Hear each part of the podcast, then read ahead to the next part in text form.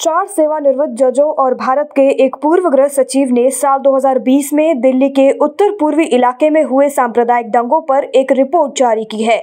Report के मुताबिक, एक सोची समझी रणनीति के तहत मुस्लिम विरोधी नैरेटिव को फैलाया गया, जिससे हिंसा भड़क उठी।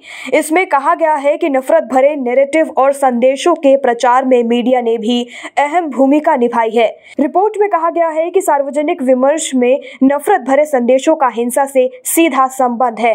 ऐसा लगता है कि नफरत से भरी सामग्री के प्रसार को रोकने या इन्हें फैलाने वालों के खिलाफ कार्रवाई करने के लिए संस्थागत इच्छा शक्ति की भारी कमी है। सोशल मीडिया पर खतरनाक सामग्री को कंट्रोल या रेगुलेट करने के साथ ही स्वतंत्र विचारों को जगह देना एक चुनौती है। रिपोर्ट ने दिल्ली पुलिस की जाँच पर गंभीर सवाल उठाए हैं। इस रिपोर्ट में दिल्ली पुलिस के अलावा केंद्रीय गृह मंत्रालय, दिल्ली सरकार और मीडिया की भूमिका पर भी कई सख्त टिप्पणी की गई है। इसमें कहा गया है कि ऐसा लगता है सीएए विरोधी प्रदर्शनों के दौरान हिंसा को भड़काना और मुस्लिम समुदाय के खिलाफ नफरत पैदा करना कई मुख्यधारा के अंग्रेज़ी और हिंदी समाचार चैनलों द्वारा दिखाई जाने वाली खबरों के परिणाम हैं। पूर्व जजों की इस कमेटी ने अपनी रिपोर्ट का नाम uncertain justice a citizens committee report on the north east Delhi violence 2022 रखा है। लगभग 170 पन्नों की इस रिपोर्ट को तीन हिस्सों में बांटा गया है।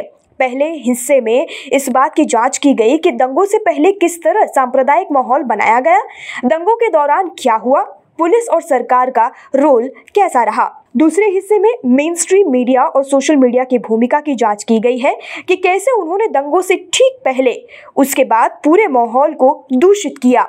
वहीं तीसरे हिस्से में दिल्ली पुलिस की जाँच को कानूनी ज़रिए से परखा गया और खासकर यूएपीए कानून लगाने को लेकर अध्ययन किया गया है। रिपोर्ट लिखने वाले कमेटी में justice Madan B.